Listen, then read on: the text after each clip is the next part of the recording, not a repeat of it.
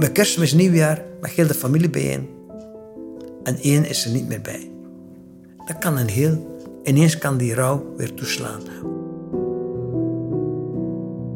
Mijn levensspruk staat er op een steen in mijn tuin achteraan.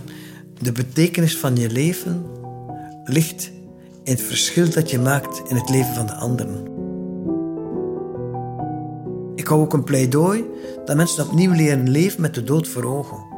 Als je met de dood voor ogen leeft, dan ga je heel anders met een aantal dingen om. Als je s'avonds gaat slapen, ik kan de volgende morgen niet meer wakker worden, dan ga je niet in ruzie gaan slapen. Je kan geen verlies overleven zonder pijn te ervaren. En alles wat men doet om die pijn weg te duwen, is verlengen van het rouwproces.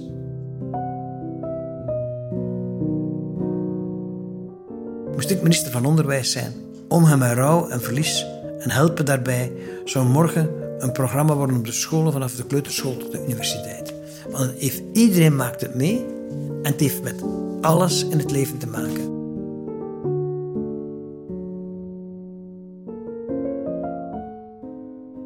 Zijn boeken over rouwverwerking zijn bestsellers. Manu Kersen kan je vertellen hoe je omgaat met de emotionele aardbeving van menselijk verlies en de gegroefde ziel die het achterlaat. Ik ben Leo August de Bok en dit is een podcast van Kerknet Radio. Uit welk nest kom ik? Ik kom uit een groot gezin van elf kinderen in West-Vlaanderen, klein dorpje Dutzelen bij Brugge. Een zeer gelovig gezin, want ik denk dat er niemand bijna kan zeggen. Mijn moeder ging elke dag naar de kerk. Als wij klein waren, ging ze voor de zeven uur mis naar de kerk. Ze kreeg de communie voordat de zeven uur mis begon, als ze maar tot aan het evangelie kon blijven. En als wij dan groter waren, ging ze elke dag naar de mis in de kerk. Tot drie weken voor haar dood. Ze is op 63-jarige leeftijd gestorven. En ik heb daar, in dat gezin, heb ik mijn engagement voor mensen geleerd heb ik ook geleerd van uh, wat de echte waarden zijn in het leven. Ik weet dat Sinterklaas kwam en wij soms thuis kwamen en zeiden: die heeft dat gekregen van Sinterklaas, die heeft dat gekregen. Bij ons kwam Sinterklaas de 6 december, geen dag vroeger. En wij kregen één iets van Sinterklaas. En als wij dan zeiden: die heeft dat en dat gekregen. Sommigen hebben veel broertjes en zusjes gekregen om mee te spelen. En die dat niet hebben, die moeten veel krijgen van Sinterklaas. En als je veel krijgt, dan word je krijgers. En als er veel krijgers zijn, dan ontstaat er oorlog, zei mijn moeder. Ik vond het eigenlijk twee mooie uitspraken.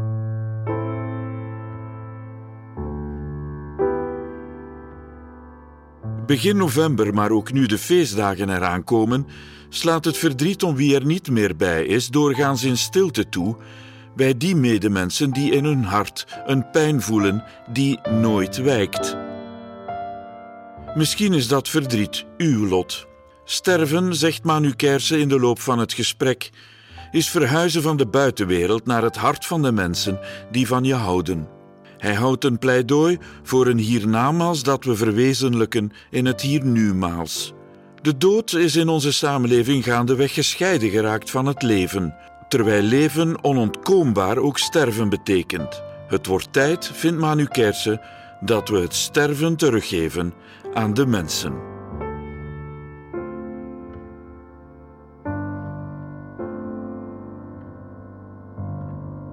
Als ik tien jaar oud was, gingen wij de verjaardag van de pastoor vieren als misdienaars met een bak sigaren. En hij zei, iedereen mag naar huis gaan, hij moet nog even wachten, zei. En hij zei, je moet eens aan uw moeder zeggen dat Gilda de Vos gestorven is. Gilda de Vos dat was een vrouw van 28 jaar. Die woonde op een boerderij recht over de school waar ik naar school ging. En ik moest elke morgen de melkkruik brengen op de boerderij voor vijf liter melk en die smiddags terug gaan halen. Ik had die de vorige dag nog gezien op de boerderij. En die was dood de volgende dag. Een kinderverlamming. Het ziekenhuis gevoerd, s morgens en s namiddags gestorven. En dat was de beste vriendin van mijn moeder. En de pastoor zei, je moet dat voorzichtig zeggen, want ze zal er erg van verschieten. En ik als kind van tien jaar, dat was mijn eerste slecht nieuwsgesprek dat ik moest voeren, aan mijn moeder zeggen dat haar beste vriendin plots gestorven was. En ik weet, ik kwam thuis, ik zei dat tegen mijn moeder, en ze viel als een boom omver. En ze lag daar bewusteloos voor mijn voeten. Ik ben de buurvrouw gaan halen. Toen ik met de buurvrouw binnenkwam, was mijn moeder aan bijkomen. Ze zei, wat heb jij gedaan, zei ze tegen mij. En ik, als kind, wat heb ik gedaan? Mijn moeder was ook bijna dood. En zei, het is goed dat je mij dat direct gezegd hebt. Past op de kinderen, zorg dat iedereen eten heeft vanavond. En op tijd zijn bed is. Ik moet mijn fiets nemen en ik moet daar naartoe rijden. En ze reed naar die mensen naartoe. Dat was zo mijn eerste confrontatie. Naast het sterven van mijn grootmoeder, die ook heel sterk indruk gemaakt heeft op mij toen ik... Mijn grootmoeder is gestorven toen ik zeven jaar oud was. En ik herinner me nog dat ze vroeg om te bidden dat ze snel zou mogen sterven. Want, zei ze, ik ben nu heel erg ziek. Ik word binnenkort 70 jaar. Ik heb gedaan wat ik moest doen in het leven. Nu moet het niet te lang meer duren. En ik dacht, doodgaan, dat kan toch niet zo erg zijn? Als iemand vraagt om te bidden dat ze zou mogen sterven. Maar je maakt dat op een dorp wel mee. Zeker als misdienaar mochten wij de school verlaten voor elke begrafenis. Ook voor elk huwelijk, voor elk jaargetijde. Want wij moesten als misdienaar daar aanwezig zijn. En ik herinner mij, als iemand gestorven was, dan luidde de klok op het dorp. En iedereen wist, die of die is gestorven. Het hele dorp leefde daarmee mee. Dan moesten wij als misdienaar een groot bronzen kruis van de kerk naar het huis dragen en nagelen aan de voorgevel van het huis naast de voordeur. Dat stond daar tot na de begrafenis. Na de begrafenis moesten we dat gaan terughalen, naar de kerk brengen. En ik, heb, ik ben dus heel veel in contact geweest met gezinnen in die eerste dagen van verdriet. En met dat kruis dat wij moesten brengen. En met het laatste sacrament. Maar ook als misdienaar dienden wij alle begrafenissen. Dus ik, uh, ik maakte alle families mee op de moeilijke momenten van het leven. En hoe ging je daarmee om? Goh, dat behoorde tot het leven, dat was een deel van het leven voor ons. En dat heeft mij dan heel erg verrast. Als ik afgestudeerd was en ging werken en in de gezondheidszorg terecht kwam, hoe moeilijk iedereen had om daarmee om te gaan, hoe iedereen ging gaan lopen als het moeilijk was, als er slecht nieuws moest meegedeeld worden. En dat heeft mij doen in mijn opleiding, eh, in, mijn, in mijn beroep, ben ik waarschijnlijk de eerste die trainingen heb gegeven over slecht nieuwsgesprek. Bij artsen, bij verpleegkundigen, bij alle mogelijke groepen, zelfs bij politiemensen, heb ik de eerste opleiding gegeven over hoe breng je slecht nieuws bij mensen. Is er een goede manier om slecht nieuws te brengen? Ja, ja, ja. Meestal ontwijkt men, draait men op de pot. En mijn uh, boodschap is: slecht nieuws, dan moet je melden in de eerste drie zinnen die je spreekt. Je moet binnenkomen bij mensen en zeggen: Ik kom met heel slecht nieuws. Dit is gebeurd. Want mensen zien aan uw gezicht dat er iets aan de hand is. En hoe langer je wacht, hoe hoger dat de angst wordt voor mensen en hoe moeilijker het is om je boodschap nog te laten doordringen bij mensen. En daarna moet men zwijgen en de stilte niet volpraten en tijd nemen wat te laten bezinken bij mensen en alle mogelijke reacties eh, incasseren. Voor artsen was dat, denk ik, ontwapenend als ik kan leren. Ja, als je dat meteen meedeelt aan de mensen, dan weet je niet hoe ze zullen reageren. En ik zeg, hoe, hoe denk je dat ze kunnen? Ja, op duizend verschillende manieren. En als je moet voorbereiden op duizend verschillende manieren, niemand kan zich daarop voorbereiden. Ik zeg, mensen reageren niet op duizend verschillende manieren, maar op vier manieren. En op vier kan je voorbereiden. Ontkenning, extreem verdriet, verlies van controle en boosheid en kwaadheid. Dat zijn de vier normale reacties die je kunt verwachten. En daar kan je op voorbereiden. Als je weet wat je kan verwachten, dan durf je ook gemakkelijk de stap zetten.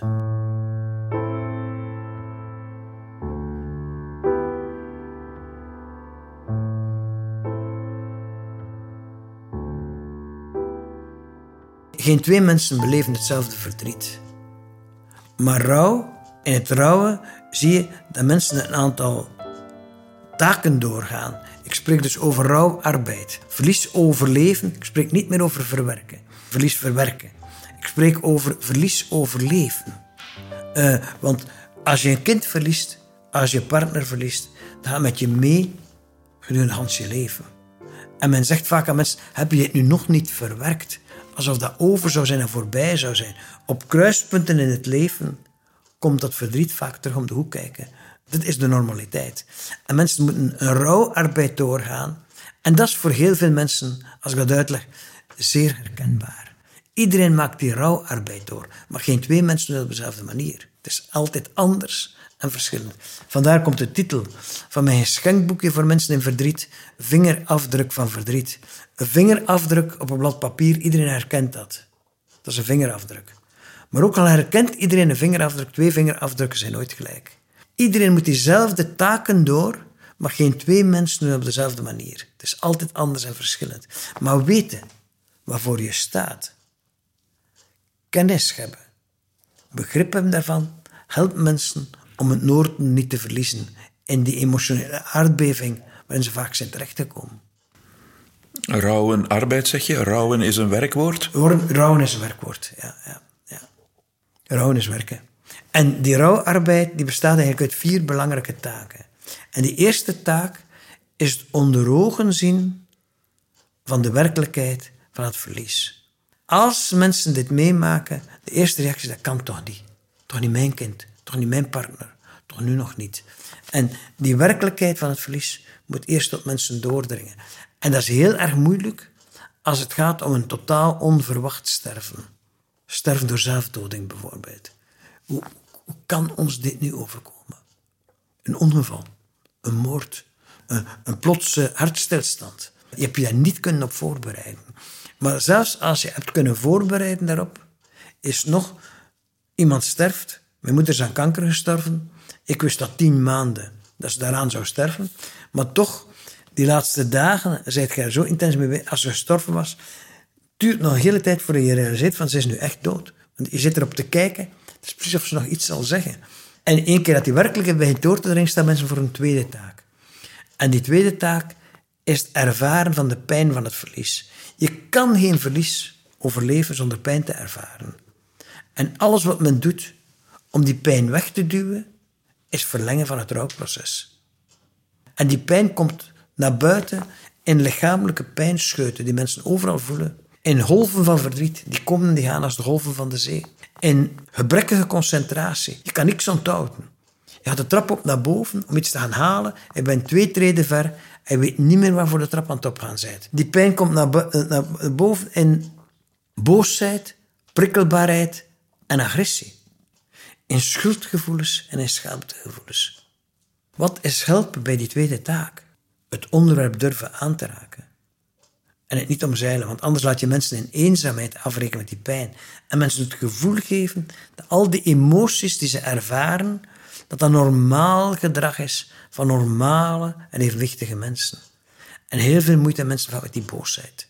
Als kinderen hebben wij allemaal geweten dat boosheid een normale reactie is als je pijn ervaart. Een kind loopt met zijn knie tegen een tafelpoot. Wat doet een kind? Stoute tafel, stoute tafel. De knie komt in boosheid naar buiten. De pijn van het verdriet komt in boosheid naar buiten. Als men tegen mensen kan zeggen, in plaats van je moet je niet kwaad maken, vertel eens wat je op dit moment zo moeilijk valt, dan zie je die boosheid meteen zakken. Ook schuldgevoelens. Had ik nog maar wat meer geduld voor hem gehad? Had ik hem wat vroeger naar de dokter gestuurd? Had ik maar dit, had maar dat? De spontane reactie van mensen is, je mag je toch niet schuldig voelen? Ik kon er toch niks aan doen? Mijn boodschap is, je moet aan mensen zeggen, je mag je wel schuldig voelen. Maar je bent niet schuldig. Wat je zo voelt, dat is volkomen normaal, want dat is een teken van liefde en verantwoordelijkheid.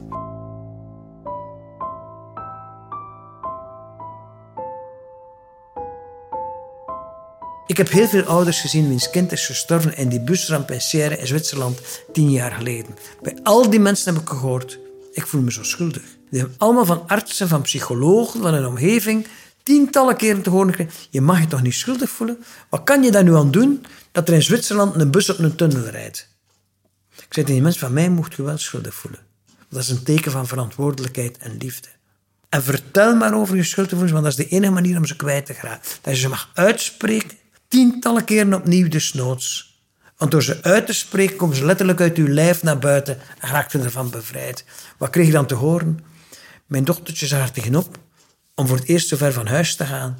We hebben ze aangemoedigd om mee te gaan. Voel je, verantwoordelijkheid zit daarin. Opgekropte schuldgevoelens zijn levensgevaarlijk. In de Ardennen heeft een jongetje van zes een huis in brand gestoken en in die brand zijn twee kinderen verkoold achtergebleven. Toen de politie dat jongetje aansprak, was de eerste zin dat kind zei, een kind van zes jaar oud. Ik heb een jaar geleden mijn papa ook al doodgedaan. De papa van dat kind was een jaar tevoren aan kanker gestorven. De kind zat al jaren met schuldgevoelens. Het is mijn schuld dat papa is doodgegaan. Die schuldgevoelens en die zitten koken en kolken. Het is een ontploft en het in brand steken van een huis waar twee kinderen het leven hebben verloren. Die kinderen waren niet gestorven, had die omgeving meer geweten over rouw en verdriet.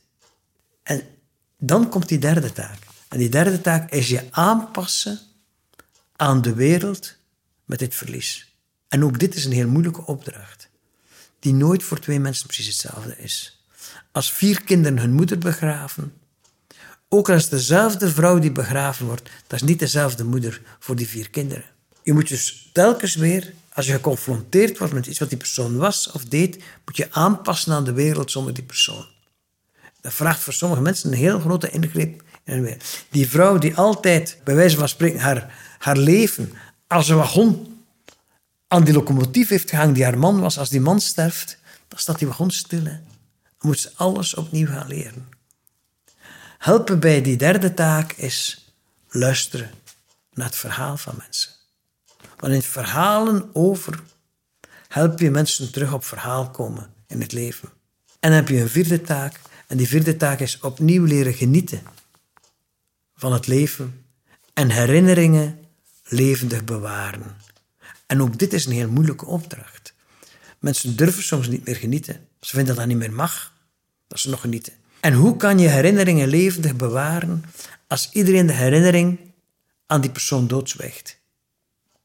Verlies overleven is dus rouwarbeid verrichten, bestaat uit die vier taken. En bij die vier taken kan je mensen helpen. Ik ben zelf mijn oudste zoon verloren van de ene dag op de andere. En ik heb niet het gevoel dat ik daar ooit overheen kom, om ze, of zelfs overheen wil komen. En in het woord rouw is bij mij eigenlijk, naar mijn aanvoelen, de O vervangen door een A. Het blijft rouw. Verlies overleven betekent voor mij nooit dat het voorbij is. Het gaat met mensen mee door het leven. En zoals die vingerafdruk, hebben we daar een heel mooi beeld van, dat is het beeld van een schaduw. Als ik rondwandel, dan wandelt mijn schaduw overal met mij mee. En soms is die groot, soms klein. En soms zie ik die, en soms zie ik die niet. Soms ligt die voor mij, achter mij of naast mij. En soms zien anderen die en ik niet. Maar die is er wel altijd. En ik kan een hoek van een straat omslaan. En ineens ligt die schaduw weer levensgroot voor mijn voeten. Maar zo is dat ook met rouw. Dan gaan met mensen mee door het leven. En op bepaalde momenten ligt het daar weer levensgroot aanwezig. Je komt met kerstmis, nieuwjaar, met heel de familie bijeen. En één is er niet meer bij. Dat kan een heel... Ineens kan die rouw weer toeslaan op zo'n moment. En je ziet het heel vaak gebeuren. Feestdagen zijn voor mensen in verdriet vaak momenten van intens verdriet. Omdat alle uiterlijke verantwoordelijkheden van weg. De familie is samen. Als dan iemand ontbreekt, dat wordt veel feller gevoeld op die dagen. En mensen die een kind verliezen, als die 90 jaar worden, en dat is 40, 60 jaar geleden gebeurd, op hun sterfbed zijn dat vaak de laatste woorden die ze spreken. Over dat kind dat gestorven is zo lang geleden. Zo ingrijpend is dat.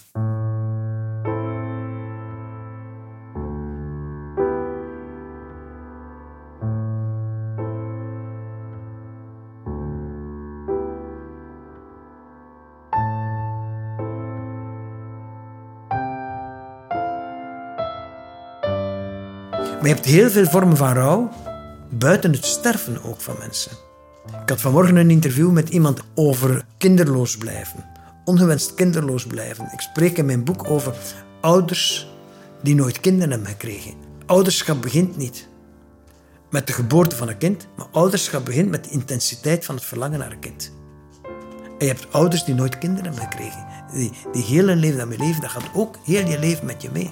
Een kind heeft een zware beperking is ook een verlieservaring. Nu, ik las onlangs in een interview met Jeroen Meus dat ook ging over zijn overleden broer Wim, dat hij nog altijd wel bij hem is, heel vaak overdag nu. Ik heb dat niet. Ik denk soms dat het laf is, het niet toelaten, het wegduwen. Weten dat toelaten, het toelaten een beetje afgrond betekent, dat de ontreddering zal, zal volgen. Dus dan denk ik, ja, dat is toch wel een heel groot verschil. En toch is het er, want je praat erover in, in het gesprek hier. Het is niet weg, maar je kan het, ik zou bijna zijn, bijna begraven in je bewustzijn. Maar dat wil niet zeggen dat het niet op bepaalde momenten naar boven zal komen. Want begin, uw beginuitspraak was, het is, uh, ik heb het gevoel dat hij nooit helemaal weg is en ik wil ook niet dat hij helemaal weg is. Dus het is wel aanwezig. Het is de normale gang van het leven dat we onze ouders begraven. De natuur dat ouders een kind moeten begraven. Maar de normale gang van het leven is dat we onze ouders... Maar ook al zijn onze ouders dood, wij blijven zonen en dochters van onze ouders. En die zijn nooit helemaal weg uit je leven. Je blijft, zolang je rondloopt, ben je een zoon en een dochter van je ouders. En je blijft de vader van je kinderen en je blijft de partner van je partner, ook al leeft hij niet meer. Hoe lang mag rouw duren? Hoe lang mag rouw duren? Volgens de professionals, je hebt dus de DSM-5, dat is de klassificatie van psychiatrische stoornissen.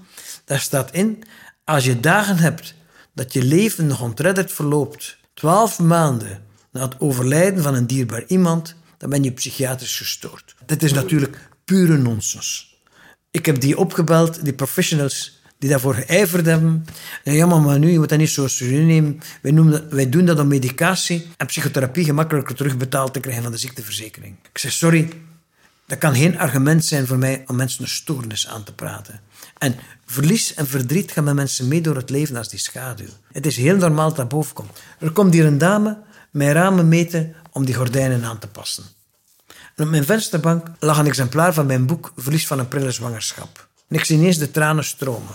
Ik zei, Danny, je hebt precies iets meegemaakt. Ja, zegt ze, 28 jaar geleden is mijn eerste kind gestorven. Na 14 weken zwangerschap. Ik heb vorige week nog aan mijn drie dochters gezegd, als ik ooit dood ben en jullie vergeten mijn sterfdatum, dan kan ik jullie vergeven. Maar ik zal je nooit vergeven dat je de sterfdatum van uw broertje vergeet die je nooit hebt gekend. Dat kind heeft al zo weinig gehad. Het mag niet vergeten worden. En de tranen stromen. Dit is normaal gedrag van normale mensen. En het kan zijn dat ze maanden niet aan gedacht heeft. Maar dat boek zien liggen, roept ineens die tranen op. Maar toch stel ik vast dat er iets is met die ontvankelijkheid voor iemand die rouwt. Er komt op een gegeven moment toch wel iets opzetten van... Ah, het is nu wel genoeg geweest, pak aan, herpak je, kom aan. Hè? Die derde taak van die rouwarbeid is je aanpassen aan de wereld met het verlies. En dit is een serieuze taak, van je aan te passen aan de wereld en geleidelijk aan je weg terug in het leven. En de vierde taak is opnieuw leren genieten, maar herinneringen levendig bewaren. En als mensen treuren om het verlies van het leven, verlies van een kind bijvoorbeeld, waarom treurt men?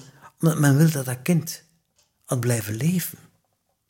Leven is eigenlijk de belangrijke opdracht voor ons allemaal. En terug tot leven komen. Het is niet de opdracht van mee dood te gaan met je kind of mee dood te gaan met je partner. Maar de opdracht is van opnieuw tot leven te komen. Want dat is wat die levenswil van dat kind ook uitstraalde. Maar het is niet gemakkelijk. Het is dus een arbeid die uit vier taken bestaat. Maar kan je begrijpen dat iemand na een ingrijpend verlies een eind maakt aan zijn leven of haar leven? Ja, dat kan ik begrijpen.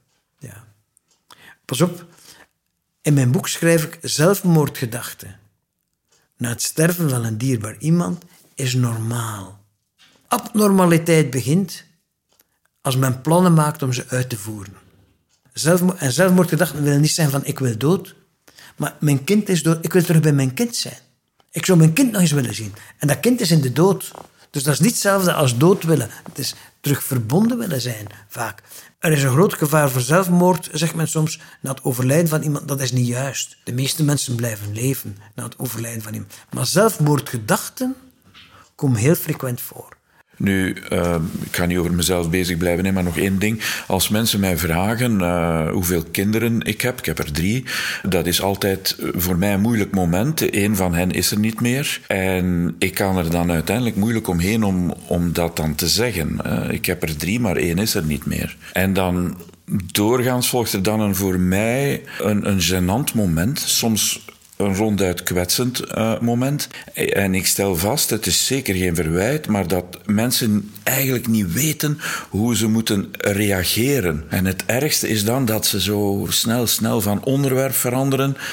En dan blijf, blijf, ik natuurlijk achter met het gevoel van, ja, dat van de dood van een geliefde een fait divers is. Ja, ja. Of gereduceerd wordt tot een fait divers. Oké, okay, and now for something completely different. Nee. Het is natuurlijk, uit hun reactie blijkt al dat het geen divers is. Hè? Want ze weten, ze zijn de kluts kwijt en ze weten niet hoe ze moeten reageren. Ik probeer aan mensen te reageren. Als mensen mij vragen, wat moet ik zeggen? Ik zeg, zeg aan de mensen dat je drie kinderen hebt, maar maar twee meer in leven. En ik leer aan de mensen die niet kunnen daarmee omgaan, die zeggen, wat moet je dan doen? Vertel eens. Kijk iemand aan en luister laat iemand erover vertellen. Maar mensen kunnen dat maar als ze iets meer weten over rouw en verlies. Moest ik minister van Onderwijs zijn, omgaan met rouw en verlies en helpen daarbij, zou morgen een programma worden op de scholen vanaf de kleuterschool tot de universiteit. Want heeft, iedereen maakt het mee en het heeft met alles in het leven te maken.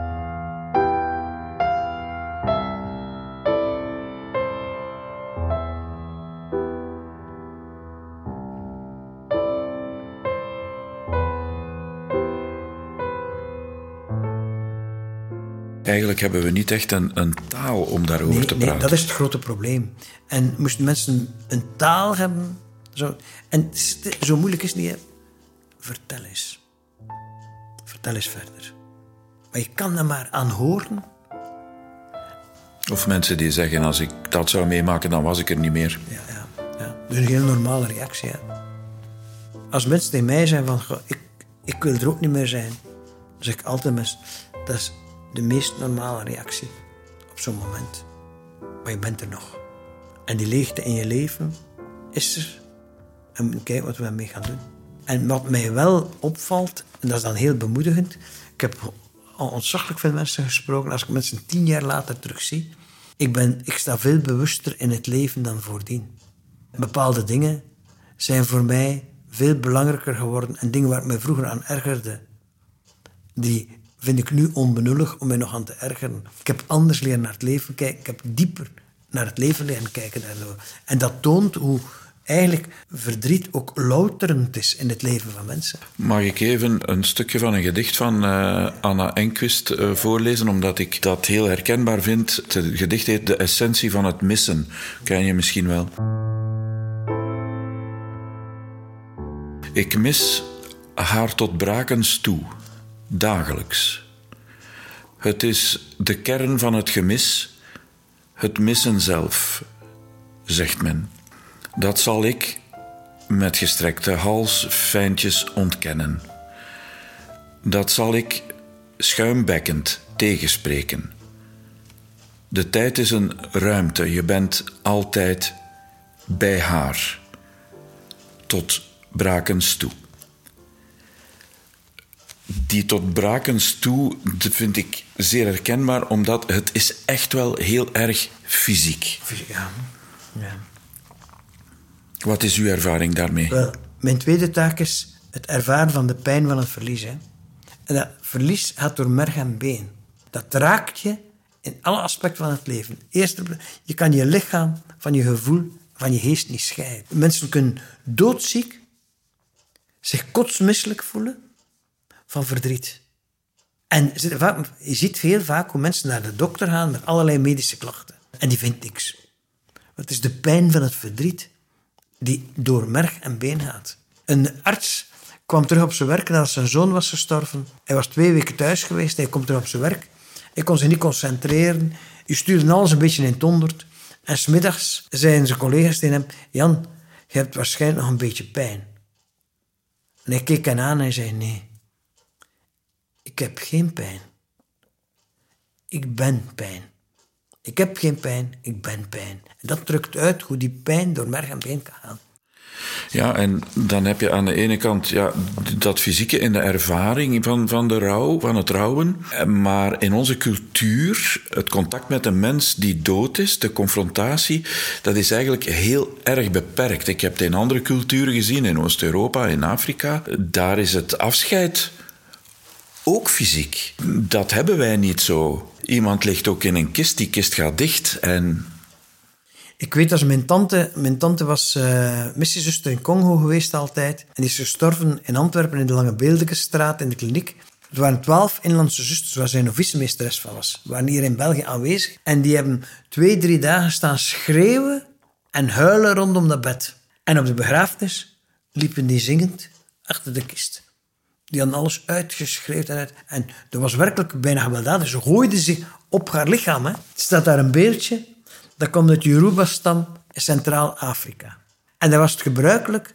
Als een kind stierf bij de geboorte, moest de vader met een boomstronk naar de plaatselijke beeldhouwer gaan en een jongen of een meisje laten snijden uit een boomstronk. Die moeder bond hem met linten op haar rug. En droeg dat maanden overal mee. Heel het dorp zag van daar is een kind gestorven. In onze cultuur werd dat weggeduwd. Maar daar was het zichtbaar voor iedereen en het was onderwerp van gesprek. En ik denk, rouwrituelen zijn ook een stuk op de achtergrond geraakt met het verdwijnen van geloof, omdat die heel vaak met geloofsrituelen verbonden waren.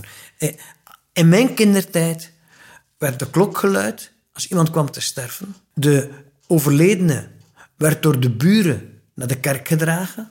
Mijn vader in zijn beperkt aantal, had toen op, jaar, op jaarbasis tien dagen verlof, denk ik. Maar je hield altijd een paar verlofdagen opzij, want ik zou kunnen gevraagd worden als drager voor iemand die gestorven is. En dat weigerde je niet. Daar nam je een dag verlof voor. Om de, de buren droegen de overleden naar de kerk. waren uitgenodigd aan de koffietafel. Zo'n gebeuren was geïntegreerd in een buurt en in een dorp. Er werden nadien dertig missen opgedragen ter nagedachtenis van de overledene. Elk jaar werd een jaargetijde georganiseerd. Zo'n jaargetijde herinner ik nog voor mijn, jaargetijde voor mijn grootouders. Mijn familie waren allemaal boeren. Die kwamen bijeen voor de jaargetijde en kwamen dan pannenkoeken of koffiekoeken eten bij ons thuis. En die waren een hele dag vrij, want ze waren bezig met gedenken en werden verhalen over vroeger terug boven gehaald. Dus heel veel van die rituelen van vroeger zijn verwaterd in onze samenleving. Met als gevolg dat mensen eenzamer worden in hun verdriet. De betekenis van rituelen is eigenlijk een persoonlijk gevoel in een maatschappelijke vorm gieten, waardoor het kan gedeeld worden met de omgeving. Dat is eigenlijk de betekenis, de echte betekenis van een ritueel. En mensen moeten vaak nieuwe rituelen... Eh, mensen zoeken naar nieuwe rituelen. Van, ja, hij is weg. Plant een boom of een struik in uw tuin. Of maak een plaatsje in uw tuin waar je naartoe kunt gaan. Uh, waar je aan hem kunt denken, bijvoorbeeld. Organiseer iets. We hebben de coronatijd gehad, waar gewoon geen ruimte was. Of zelfs een verbod was op rituelen, als je het bekijkt. Uitvaartviering mocht maar 15 mensen zijn. Ik zeg, de corona is nu voorbij. Organiseer een uitvaartviering. Je hebt alle tijd om die voor te bereiden. Nodig mensen uit voor een dagwandeling. Om ervaringen aan de persoon te delen. Vragen met kerstmis nieuwjaar dat de mensen een kaartje meebrengen met één herinnering aan die persoon. Je kan het in de kerstboom hangen, je kan ze open doen als je daaraan toe bent. Dus ik probeer mensen te helpen om nieuwe rituelen te vinden, om datgene wat ze beleven tot iets gemeenschaps, uh, gemeenschappelijks te maken. De mens heeft rituelen nodig. De mens heeft rituelen nodig. Als cultuurantropologen een nieuw volk of een stam ontdekten, het eerste wat ze deden was kijken naar de rituelen rondom geboren worden en sterven. Want dat typeert een cultuur.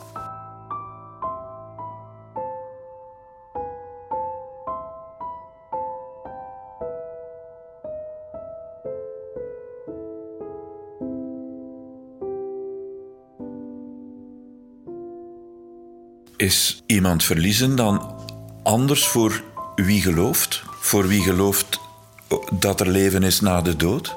Ja, het heeft eigenlijk heel veel te maken met de betekenis van dat geloof. Als men geloof ziet als een geheel van strenge geboden en verboden waar je moet aan houden, dan kan doodgaan zeer ontreddend iets. En ik heb een kloosterzuster gezien die doodsangst heeft uitgestaan bij het sterven, want ze moest nu voor die troon van God komen, die strenge rechter, waar ze heel haar leven aan had toegewijd. Ja, als dat doodgaan is... Ik heb mijn moeder zien sterven als gelovige vrouw, vol overgave, op haar gedachtenisprentje, dat ze zelf geschreven stond. Ik dank de dokters die mij in mijn ziek zijn hebben verzorgd. Graag ze mij zien genezen, maar of de mens spreekt de mens niet het laatste woord. En ik vind dat maar goed ook zo. Ze is gestorven in een soort overgave. Geloof was voor haar een overgave. En het heeft dus veel te maken met wat geloof betekent. En wat hiernamaals voor mensen betekent. Ik geloof niet in een hemel, eh, in de hel al lang niet meer, maar in een hemel geloof ik ook niet. In een voortbestaan aan het leven geloof ik wel. Het hiernamaals, dat maken wij in het hiernumaals. En dat is de wijze waarop je voortleeft in het leven van de mensen die er zijn. Ik probeer altijd mensen uit sterven is verhuizen van de buitenwereld naar het hart van iedereen die van je houdt. En daar, in het hart van de mensen die van je houden, leef je verder. Als mensen met herinneringen bezig zijn, zijn ze bezig wat die persoon voor hen heeft betekend. En dat is, het, voor, mij, is, dat is voor mij het echte hiernamaals.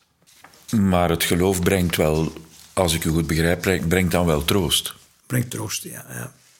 Als je kijkt, Martin Luther King is al zo lang dood, maar die leeft wel verder in de boodschap die hij aan de wereld heeft gebracht. En ik dat toen Obama president werd van Amerika, Obama, zoals zwarte, nooit president van Amerika zijn geworden, had Martin Luther King en zijn boodschap in die natie nooit geleefd. Dus eigenlijk leef je verder na je dood met de dingen die je hebt gedaan. Je bent deel van een estafette. Ja, ja. De, de, uh, mijn levensspruk staat er op een steen in mijn tuin achteraan. De betekenis van je leven ligt in het verschil dat je maakt in het leven van de anderen. Dat is ook de manier waarop je zal verder leven. Ik denk dan ook, het, voor het rituelen waar we het nu toch over hebben, is het collectieve ook van belang. Het, het samen beleven van die rituelen. En dat collectieve is toch op de terugweg, is toch gaandeweg aan het ik verdwijnen. Heb, ik heb zo in, altijd wat moeite met mensen die aankondigen van ik wil in stilte begraven worden zonder iemand erbij. Nee, overlijden is een sociale gebeurtenis. En een begrafenis heeft echt een maatschappelijke functie. En ik moet zeggen, ik heb daar heel sterk mee geconfronteerd. In het begin van mijn loopbaan is een creatieve therapeut waar ik intens mee samengewerkt heb, gestorven aan kanker. Zijn eerste vrouw was verongelukt enkele weken nadat hij getrouwd was. Is die door een hoeksongeval overleden. Hij is hertrouwd, maar die familie had zo'n uitvaartviering gedaan met heel veel show. En hij, vond dat zo'n komedie. Hij zei, als ik doodga, wil ik in stilte begraven worden. En de begrafenis waar hij was enig kind. Zijn vader, zijn moeder, zijn vrouw, mijn vrouw en ik. We waren vijf daar aanwezig en voor rest niemand. Er mochten geen overlijdensberichten verstuurd worden. Ik dacht, je moet de wens van een overledene respecteren, dacht ik toen nog. Ik heb het drama gezien nadien. Die vrouw komt nadien bij de slager of bij de bakker.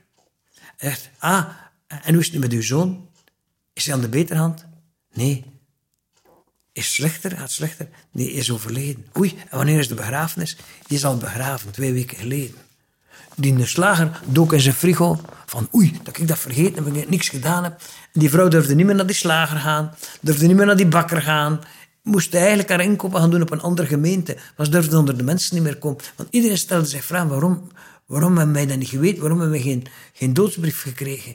En dan voel je hoe rouw toch een heel sociaal gebeuren is. Dat mensen moeten kunnen delen met de samenleving. Vindt u dat in onze samenleving dat wij voldoende waardering opbrengen voor het sterven, voor de dood? Dat dat voldoende een plaats heeft? Want tenslotte, wij zijn allemaal stervelingen en die dood is inherent aan het leven. Een van de thema's van mijn laatste boek, Anders Leven, is herwaardering van het sterven als een belangrijke episode in het leven van elke mens. Ik hou ook een pleidooi dat mensen opnieuw leren leven met de dood voor ogen. Als je met de dood voor ogen leeft, dan ga je heel anders met een aantal dingen om. Als je s'avonds gaat slapen, ik kan de volgende morgen niet meer wakker worden, dan ga je niet in ruzie gaan slapen. Maar je hebt iets proberen op te lossen voordien. Leven met de dood voor ogen zou de kwaliteit van het leven van mensen in belangrijke mate kunnen kunnen verbeteren. In een van mijn boeken zeg ik, je moet eens voorstellen, ja, naar de begrafenis van iemand die je goed gekend hebt. En je komt aan die kerk en je komt die kerk binnen en je ziet dat er al heel veel volk in die kerk zit. En je kijkt en je ziet dat die kist er al staat vooraan. Je gaat naar voren en je ziet dat die kist niet gesloten is, die is open. En je kijkt en je ziet dat je zelf in die kist ligt. Je bent aangekomen op je eigen begrafenis. Zoveel jaar in de toekomst. Je zet je neer. Wat zou je graag willen dat ze over je vertellen? Welk soort man, vrouw, partner, werknemer, collega, chef ben je geweest in je leven? En schrijf dat eens op. ik kan dat regelmatig herhalen. Want moesten mensen dit af en toe eens doen, de kwaliteit van hun relatie, van hun leven zou er heel anders uitzien. Als ze willen weten wat er over hen gezegd wordt in hun begrafenis. En ik hou een heel sterk pleidooi voor het herwaarderen van de dood als een belangrijke episode van het leven. Maar het is helemaal weggedemsterd. Mensen sterven vaak in een ziekenhuis, op een intensief en doodgaan, dat is de berekening van uw vitale waarden. Maar je ziet het niet meer. Kijk, mijn moeder is aan kanker gestorven. Ze is in die tien maanden dat ze kanker had, is ze één dag in het ziekenhuis geweest. Ze heeft zes maanden behandelingen gevolgd, maar na zes maanden hebben we die gestopt omdat die niet werkte. En de laatste vijf maanden heeft ze geen enkele behandeling meer gehad. Ik heb, daarover geschreven als sterven een stuk leven wordt. Dat was ik heb haar dikwijls horen zeggen, dit is misschien wel de belangrijkste periode van mijn leven. Ik wist niet dat het leven zo mooi kon zijn. Ze heeft afscheid genomen van heel het dorp in die laatste periode van haar leven. Op een intensief care afdeling moet je op die computer zien dat iemand sterft. Mijn moeder zie ik zitten in de keuken, twee weken voor ze sterft. En ze probeert een staal prei door te snijden voor de soep. De mes snijdt niet. Ze gooit de mes weg, ze pakt een ander mes, ze probeert. Dat snijdt ook niet. Oei, ik heb de kracht niet meer om een staal prei door te snijden, zei ze. Dat zijn tekenen die tot het leven behoren. Van ik ben aan het doodgaan. Ik kan geen staal prei meer doodsnijden. Wij hadden geen computer nodig en geen tien vitale waarden op een computer nodig om te zien van het gaat achteruit. En de, mensen hebben geen taal meer om daarover te spreken. Ze hebben ook geen tekenen meer om dat te zien. Ze, ze maken het niet meer mee. En we moeten het terug integreren in het leven, het sterven teruggeven aan de mensen. En ook de palliatieve zorg heeft de trein gemist. Gaat palliatieve zorg meer en meer organiseren als een, uh, een arts, een psycholoog, een maatschappelijk werker, een specialist, allerlei professionals rondom die patiënt. Terwijl mijn boodschap was, de palliatieve zorg moet het sterven terug in de woonkamer van de mensen brengen. Twee generaties geleden groeien kinderen op in een woonkamer waar een grootvader of grootmoeder lag te sterven. En dat was deel van het leven. Het is gewoon uit het leven van de mensen verdwenen. Het is weg. En iets wat je niet meer meemaakt, waar je niks meer over weet, daar ben je bang voor. Je kan niet zeggen dat dood niet in het perspectief van de mensen komt vandaag. Als je de radio opzet, de televisie bekijkt, als je de krant leest, wordt elke dag met tientallen doden geconfronteerd. Maar dat is dood door zelfdoding, door ongeluk, door geweld. Dat is het gruwelijke sterven. Dat is iets helemaal anders dan rustig in gezelschap van je naaste familieleden je laatste adem uitblazen en sterven. Wat een natuurlijk proces is. Maar dat, wat u nu zegt is eigenlijk ook van het behandelen, het doorbehandelen, dat staat dat toch allemaal een beetje in de weg dan. Ja, ja. Mens, mensen van, van 70 tot 75 jaar die aan kanker sterven, hebben in de laatste 12 maanden van hun leven 70% van de gezondheidszorgkosten gehad van heel hun levensloop. Om dood te gaan aan die kanker. Dus die behandeling had geen zin, want ze zijn eraan dood gegaan. Ik denk dat men veel te lang doorbehandelt. Dat begon stilletjes aan bij artsen door te zijpelen. Maar niet alleen, die dat zegt, een paar topspecialisten in Nederland zijn ook hun kruistocht bezig van wij moeten stoppen met het aanbieden van zinloze behandeling naar mensen. We moeten op tijd stoppen, zodat mensen hun leven nog kunnen leven, die laatste periode van hun leven. Want je betaalt ook een emotionele kostprijs. Ja, je betaalt ook een emotionele kostprijs. Maar heel veel mensen door, willen de dood weren. Hè. Je moet eens kijken, overlijdensbericht begin vaak, heeft de strijd tegen de ziekte verloren. Het gaat om een strijd, een oorlog bijna. Terwijl ik, doodgaan is de normale afronding van het leven van elke normale, gezonde, evenwichtige mens. Ik hoop als ik mijn laatste dingen dat ik, dat ik hier een bed of een zetel kan zetten hier in die woonkamer met de deur open, dat mensen gemakkelijk op bezoek kunnen komen en dat ik zo mijn laatste periode kan doormaken en niet op een intensief afdeling. Dit was Kerknet Radio in gesprek met Manu Kersen.